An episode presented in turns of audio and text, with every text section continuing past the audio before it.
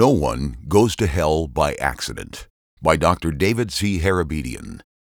Introduction Recently, while praying for the salvation of men in prison, the Holy Spirit surprised me with the following statement No one goes to hell by accident.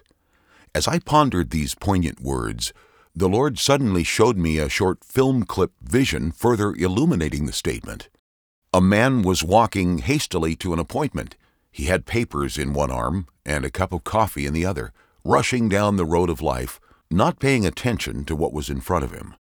Without warning, the man tripped over Jesus, who was in the center of the road on his knees, praying and interceding on this man's behalf. The papers flew everywhere, the coffee spilled, and the man crashed to the ground, disheveled. As he looked back from the ground, he saw the cause of his problem, but didn't recognize Jesus, who caused him to stumble. Instead, he became angry with the man. He looked upon Jesus with disdain, got up, dusted himself off, picked up his belongings, kicked dust in the face of Jesus, spat on him, and rushed off about his daily activities. The Holy Spirit then repeated the statement No one goes to hell by accident. I began to realize that throughout our lives, whether in prison or free, God places Jesus in our paths to keep us from going to hell. I began to reflect on the various times before going to prison that God tripped me up on my way to destruction.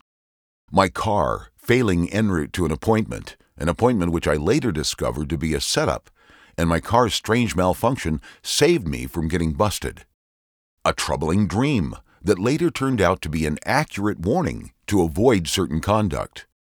A Christian handing out tracts in the bar district one night when I was out drinking it up. Each time, I spurned Jesus in my path.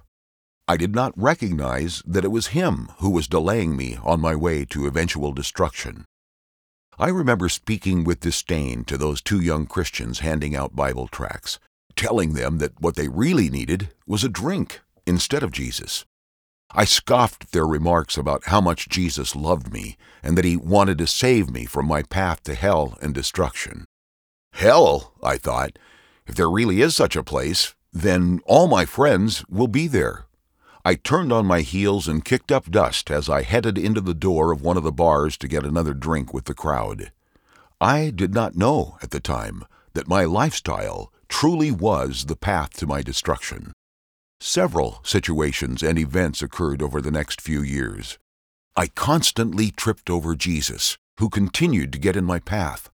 A phone call from a Christian on my answering machine. I just want you to know that for the last two weeks, the Lord has laid you upon my heart heavily, and I'm praying for you. That's strange, I thought. I haven't heard from that person in more than two years, not since college, when she invited me to a party turned out to be non alcoholic and full of people that seemed to be having all kinds of fun sober. Oh, yeah, they were Christians.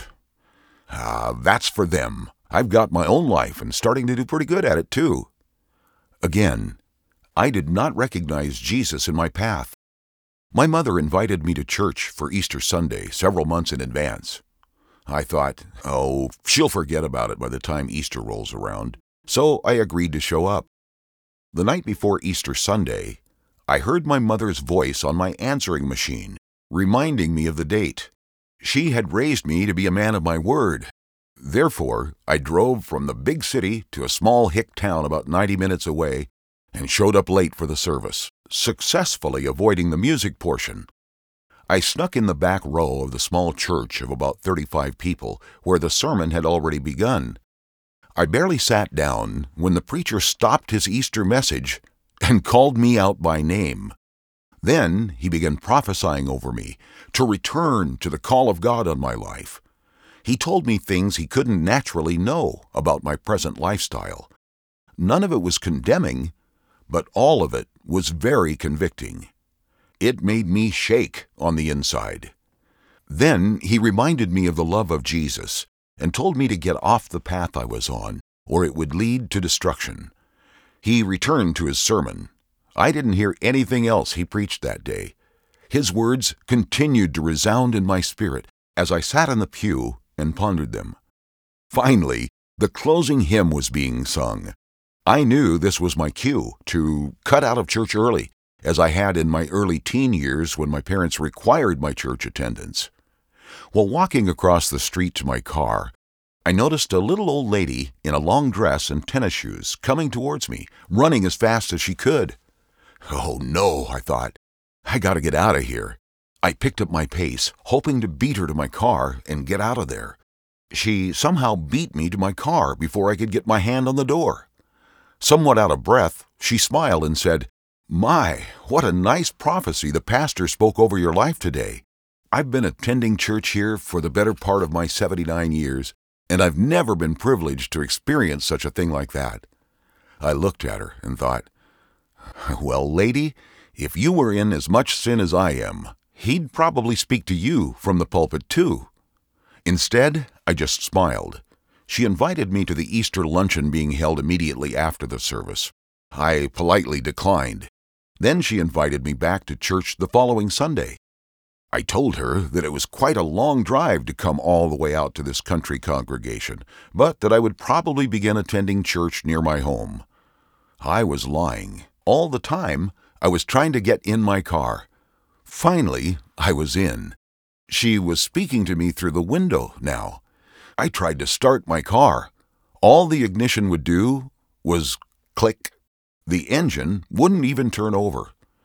She said, Oh dear, car troubles? I replied, No, it does this sometimes. I was lying again, of course. My car had never once done this. I told her that everything would be okay. She smiled and told me that she'd be praying for me, then turned and walked off in that long dress and tennis shoes. As I sat in my car, I said one of the few prayers uttered during my wayward years of sin God, I know I'm in sin. I know I need to get right with you. I promise that if you'll help me get my car started, I'll begin going to church. I turned the ignition, and floom! Instantly the car turned over. I sat there stunned.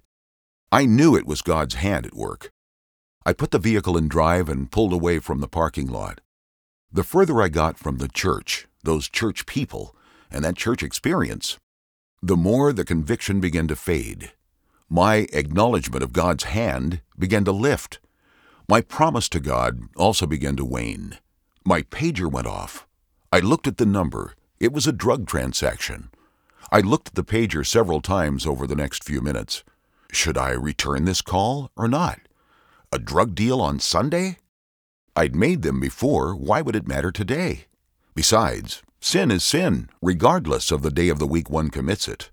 God doesn't group things into Friday night sins versus Tuesday morning sins.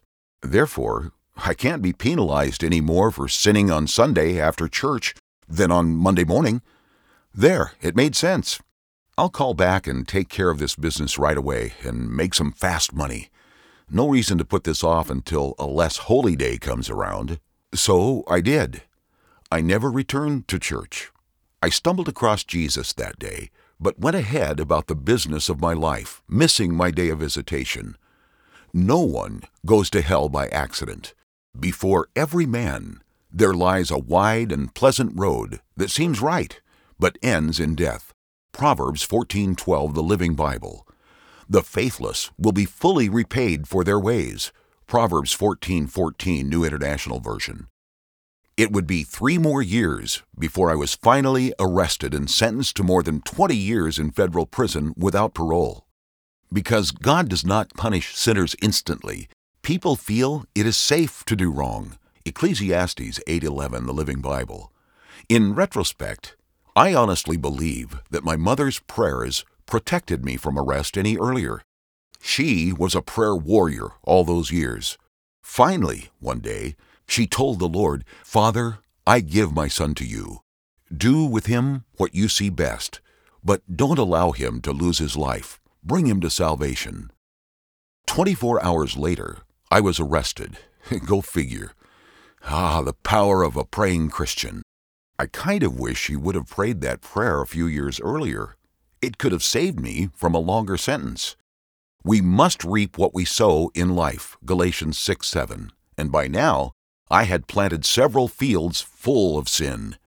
My harvest came in with interest. That was 1989. God did get my attention.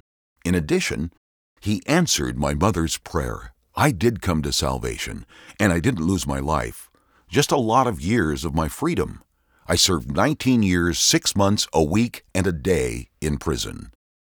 A man in the county jail tried to encourage me with these sage words If you have to go to jail to avoid going to hell, it's worth it. When I got to prison, another man told me something that stuck with me. If you leave prison the same way you came in, you've failed prison, and you have to repeat the class. I looked around the prison and noticed most were second, third, fourth, and fifth time losers, some of them doing life without the possibility of parole. They would die in prison, no more chances, and they still hadn't repented. Their lives were effectively over. Without a miracle from God, many would never see freedom again. Still, they sat at the card tables, gambling for stamps and commissary items, smoking cheap cigars, and drinking poison liquor, hooch, when they could find it, or doing drugs when they could get up enough money to buy buy 'em. They were in and out of the prison's hole solitary confinement when caught, and spent several months to a year each time for their conduct.